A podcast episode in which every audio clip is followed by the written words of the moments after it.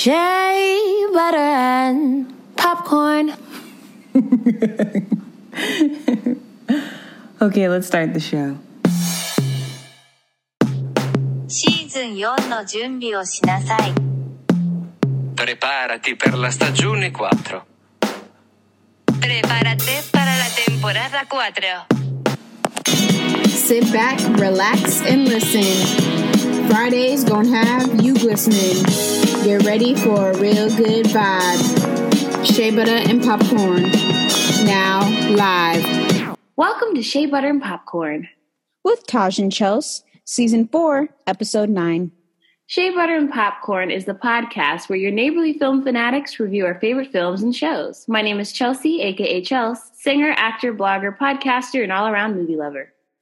My name is Tajana, aka Taj, actor, filmmaker, lover of black things, black narratives, black everything. Welcome or welcome back.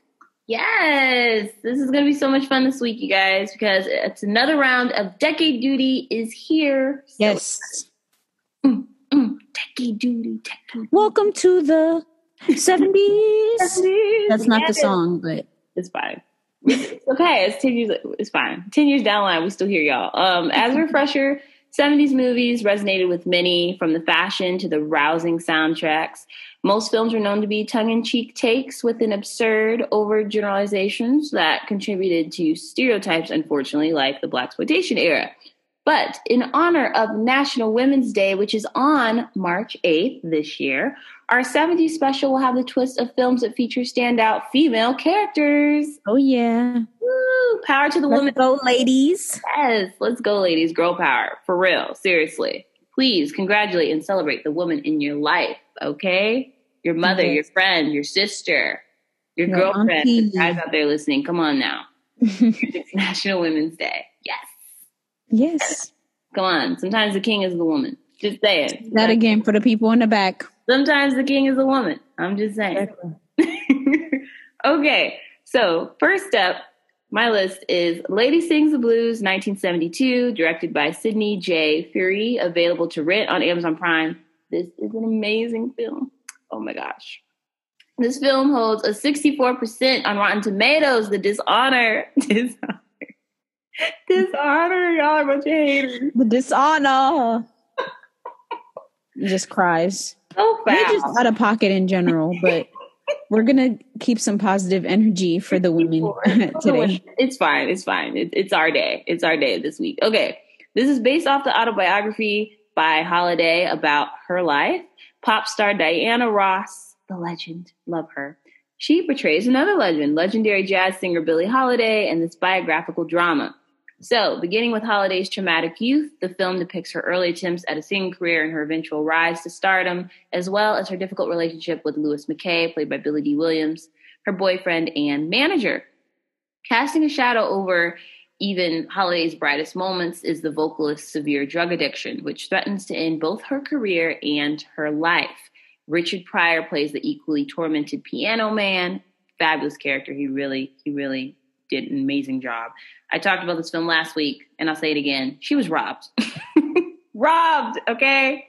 I don't care. I please. The opening scene in black and white, in her in a straitjacket fighting cold turkey, to me was Oscar worthy. Seriously, I mean, I love this film. The stakes were so high.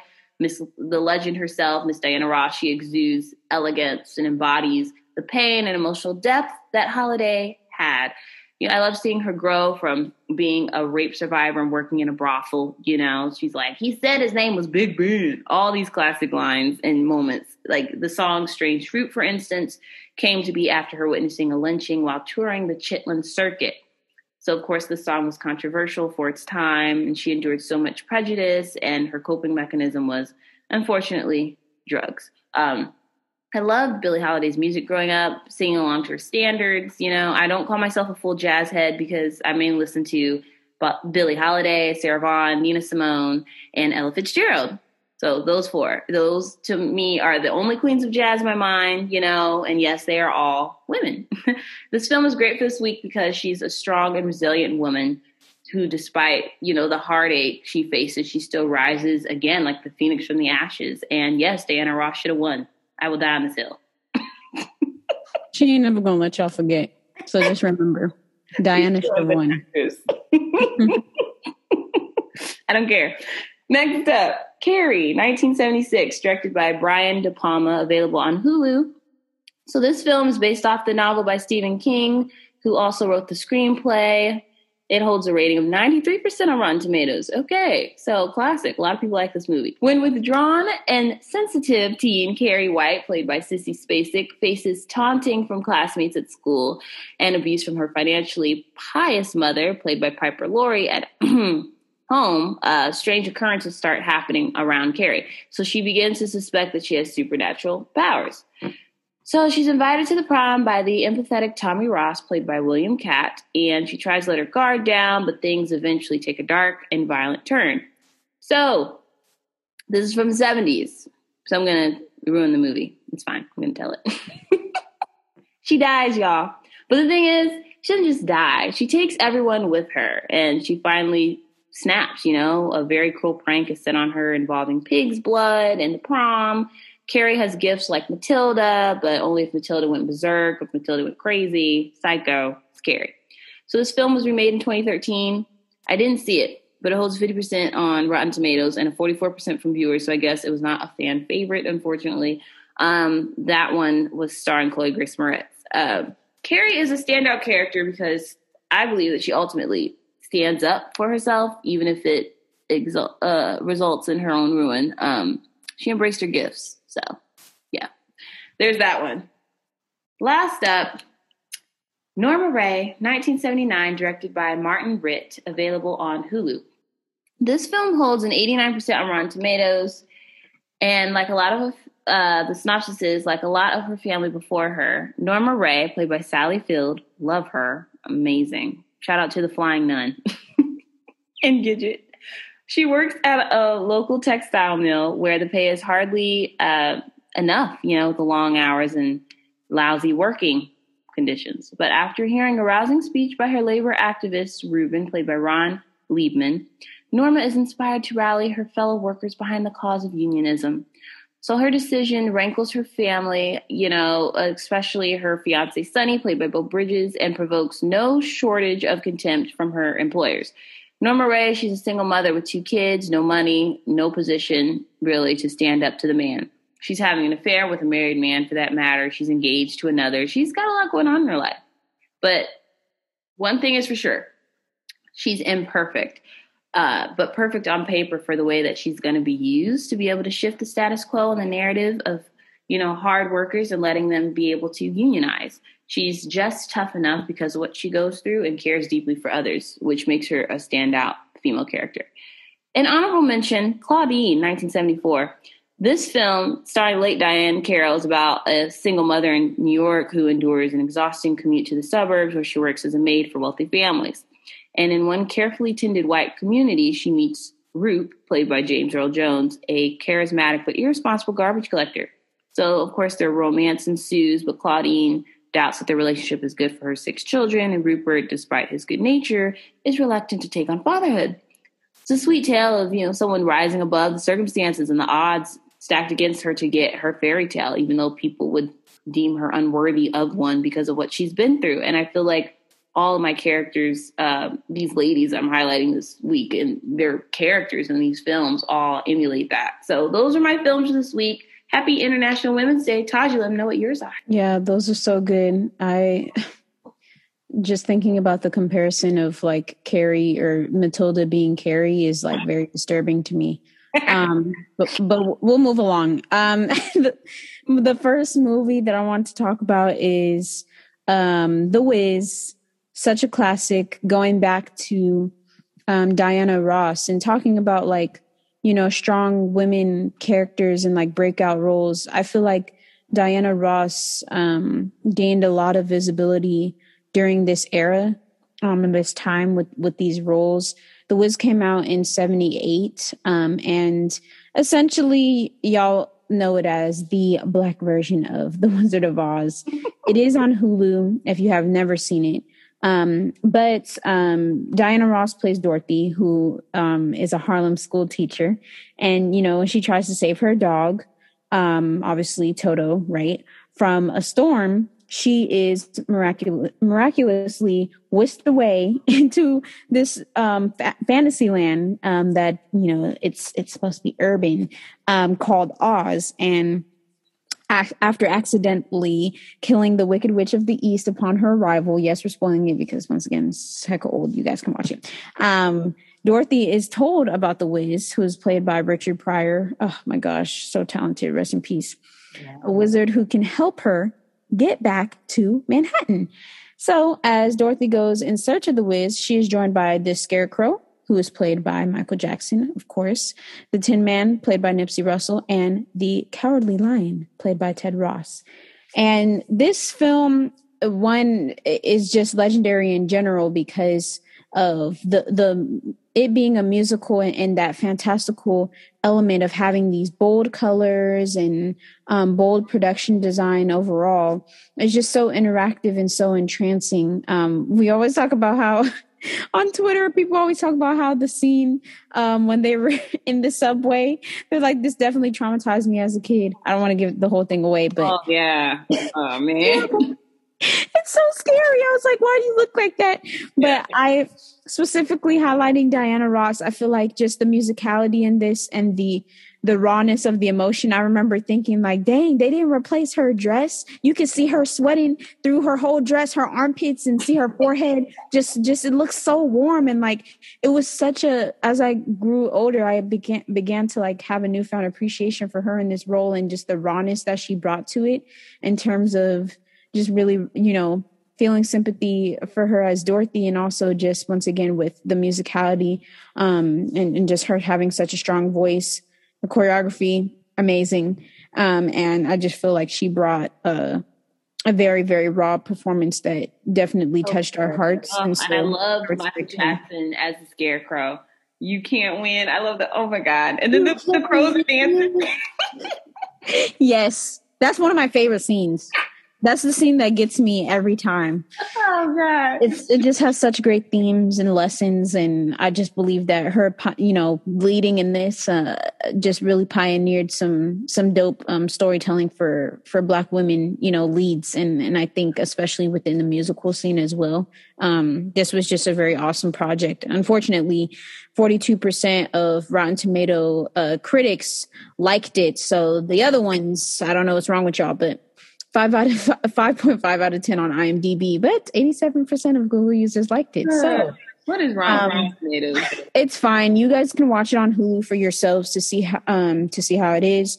Um, you know, production company Motown Productions, of course. Um, they had a twenty four million dollar budget and only did twenty one million at the box office. You have to also look at it like this during the time that this came out. You have to look at racial tensions and this being a um a spin-off or not a spin-off but yeah an, another version of the wizard of oz um that has a black cast. You have to take that in as well. And that's a lot of the you know people are upset about that even today um with you know whether it's the little mermaid or it's somebody else you know with you know yara shahidi being tinkerbell. Like there it can be a whole um bunch of things. Um you know i mean I, i'm wishing Ho- hollywood in, in terms of uh the little mermaid but some people do not so you know there's lots of different roles that we've you know we want to you know put our own spin on it and stuff Yeah, like I that. think too. People get accustomed to so much, and people don't want Yeah. to change because it's scary and it hurts, and it's gonna rock up, you know, your thing. You know, but you still got like 50 million other cinderellas you know we can have brandy That's It's what I'm okay. saying. We can have Brandy, we can have Halle, we can have Yara. I think it's totally Yeah. fine. People need to embrace change. Yes, it's going to be something you're not used to, but it's like it's just going to be another installment with it's another installment the original is still there yeah, you'll have the original you're fine it's not like movie's being deleted yeah. Um, and you should be honored that somebody was like, "Hey, we thought this story was so strong, even even with it being, you know, a fully or maybe partially, you know, at least the leads are white or you know, white women, what, mm-hmm. whatever." They're the majority cast. You should be like, "Hey, they were inspired off of this story and created their own thing." I don't see how how somebody could be mad at, yeah. at a people group for doing that, but you can be mad at something. Be mad that we keep remaking the same stuff. exactly that's and that's a whole nother another thing is we need to be making our own stories anyways so Moving on to so next, I want to just take up a couple of couple of couple of spots to um, honor who we lost this year, um, Queen Cicely Tyson. I wanted to just go over her roster from the 70s because Yeah. this woman, like, my thing is like, it's one thing to just be, you know, great, but also to be able to have lived such a full life of her career was so long that it it was not only an inspiration to us but like d- various generations and will continue to be an inspiration to various generations um and yeah i just wanted to pay respects to her Mhm. um and and just the roles that that she played in making it very apparent early in her career that she did not want to play roles that were demeaning you know or depicting black women in a negative light but um she i just wish that i would have got the chance to meet her and sit crisscross Oh God. applesauce in front of her and like listen to her talk about life and give wisdom and advice and all those good things Yeah, it was fabulous. She was like, for those of you who don't know, there's so many amazing things that she did. Obviously, she did stage and screen, you know, and like Trip to Mhm. Bountiful on Broadway. So many amazing things. And on TV, she was the first uh, black woman to wear her natural hair on TV, which was huge for that time. Very progressive. She did so many amazing things with like giving back and then pouring into the next generation that I loved, you know, and pouring into Tyler Perry, for example, in his films and, and Mhm. films as well. And she was very uh, keen on like and, and wise with like your body's a temple. She didn't smoke, she didn't drink, and she stopped eating meat after Dr. King was assassinated. And she was like, Oh, you know, we yeah. gotta look out for us. And so she went like pure vegan Yeah. and all this cool stuff. And like just her being so resilient going through things. Those of you don't know, she was married to Miles Davis. Um, and of course, uh, you know, he she nursed him back to health, even though that he was, you know, had problems with drug addiction and things like that. Uh, and they had such a kindred soul but yeah, she had been through so many lifetimes. I feel and lived so much, and and and of course she lived to be ninety six, but she lived like so fully that so many people don't do or don't take the opportunity to do. And I'm just I'm just in awe of her. I always wanted to meet her, you know, but just like what we can do is just try to emulate her poise and grace and elegance. Mhm. 'Cause She was and before we you know meet her again i think that's a that's a, a great way to honor somebody is to like continue to do what they wish others would do um, while you still have your time i think is so incredibly important um, and and you know the, just like going into the humanitarian work like is super important like you know she has a school in her name and things like that like there's so many different things that she was able to accomplish um, to be a testament to her, you know, not only her personal politics, but just, you know, the way of life. And I think, um, yeah, she just is awesome. I think, um, I mean, we could talk about many of her projects. I know our generation is more so familiar with, you know, uh, probably like more stuff like we had her. She was recently talking about her role in, um, what is it, A Fall from Grace, and um, yeah.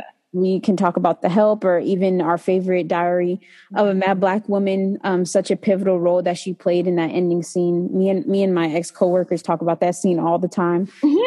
Gyrating Gyrating And- and those those things i think really just gave us a perspective of like we felt like you know this person is like family like oh this is this is an auntie or a grandma or whoever figure to me and i think that that that's really awesome. But i think going even back like towards the beginning of her, her career um having you know starting uh i mean you could start with um 72 um with sounder. Um It was beautiful. Oh, yeah. And then also i mean i'm glad that it's glad that it's on hulu um so that um i can watch. But most of these films that she did earlier in her career are all um obviously more so surrounding around like you know black identity and like um just uh, talking more about black plight but um this particular film um was uh it highlights the morgans um, a family of poor black sharecroppers in the depression plagued south um, so they they struggle to find enough to eat despite the help their hunting dog Sounder. And so when father Nathan resorts to stealing food, he is captured by police and sent to prison, and his wife, Rebecca, who was played by Cicely, is left to care for their son, David. Though Sounder has run away, David never gives up hope that his dog will return, just as he believes that he will see his father again someday. And I think a lot of her, a lot of the work that she's in is just super. oh my gosh, I don't even have the words right now, but it's so so soft and so tender. Um, and I think that's just a testament to who she is as as a person. I know a lot of um a lot of people know her, um, especially in the generation before us, know her for the for these roles. Yeah, Um, yeah. and, and even going into like like you said, chose more for TV stuff. Mhm. Um, you can talk about uh, in '78 a woman called Moses when she portrayed Harriet Tubman. So Cynthia That was was not the first. Yeah, Cynthia Erivo did did do Harriet, but she was not the first. And then also too, uh, 1974 autobiography of Miss Jane Pittman. That's a Yeah, fabulous exactly. movie. Please, y'all, Exactly. you That's what, find it exactly what I was going to talk about next. Because rent that because that that's so good. If y'all can watch it, it's another '70s film and such a strong, strong character. But the Mhm. way that she portrays it, and I love earlier, Taj, how you said like she really wanted to cover the black experience, and I feel like to me personally, she's like Toni Morrison, but for film. That's who she was. ah, that's a very interesting comparison. yeah. yeah. Toni Morrison was really inclined to write about black experience, and you know Zora Oh, Neale yeah. As well. I But could see that. yeah, I definitely could see that. Toni Morrison on the screen for me. Wow, that's a very interesting. Yeah, that's. i I've never heard anybody describe her as such. I think that's a very, very true comparison. Or, um, I I think that's definitely valid because even with roles like this, where she's playing, you know, you know, ancestor Harriet, who's an escaped slave, and leading people, um, in in you know, the Underground Railroad to take people north to freedom. The, you have to embody such you know oh my gosh such poise and such like such a strong aura in order to portray you know somebody of our own lineage like you know to do these types of roles like the type of energy that you have to channel like you have to really be about it and i think that i mean i would not expect anything less and that um you know series is also on um amazon prime um so you can watch it. It's a mini series. Um and I, I think that being able to portray like but like biographical things is like a whole nother type of talent. And even like with the next one like in 74 with the autobiography of miss jane pittman Yeah, i think that you have to you really have to like know your craft. And i think that she was so in love with the craft and like you can tell when somebody is doing a I, I don't know maybe i don't know maybe other actors can attest to this too but you can tell that you're doing a role when somebody's doing a role not just for themselves if that makes sense Mhm. like you can tell when somebody's giving a or portrayal um for for the greater masses i'll say and so with this one you can watch um the autobiography of miss jane pittman on hulu Mhm. and um just a little bit more about that um this um is highlighting the racial turmoil that was um in the um 60s in, in louisiana. And so the fact that this woman oh my gosh she almost got to live to be this age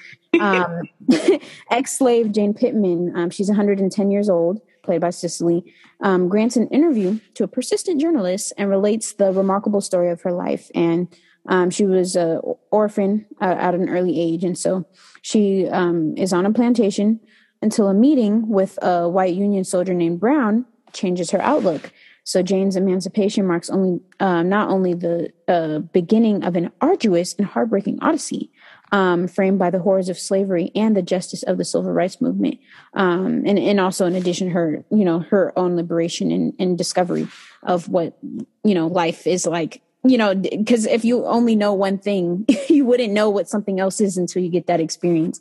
So showing those those vast um that dichotomy between emancipation and, and slavery, and I just Ugh, I could cry because I just appreciate the fullness of her life. But just wanted to take um, Women's Day to acknowledge her and pay respects to um, her roster. Yeah. Um, but yeah, those are some good some good picks you guys can check out. And we're not even I'm not even gonna read the ratings because I don't want to get irritated. no, but- let's not. Let's not. Right. You guys can watch them and just enjoy them. But Yeah. yeah, those are mine. yeah, rest in power, Queen. We love you. Thank you so much for listening. Decade Duty will be back in the near future, so keep streaming. Tune Oh, in yeah. next week. Yes, y'all. Come on, come on. We're gonna bring it back next week. We're gonna get a little darker. Ooh, Mhm. I hate this laugh.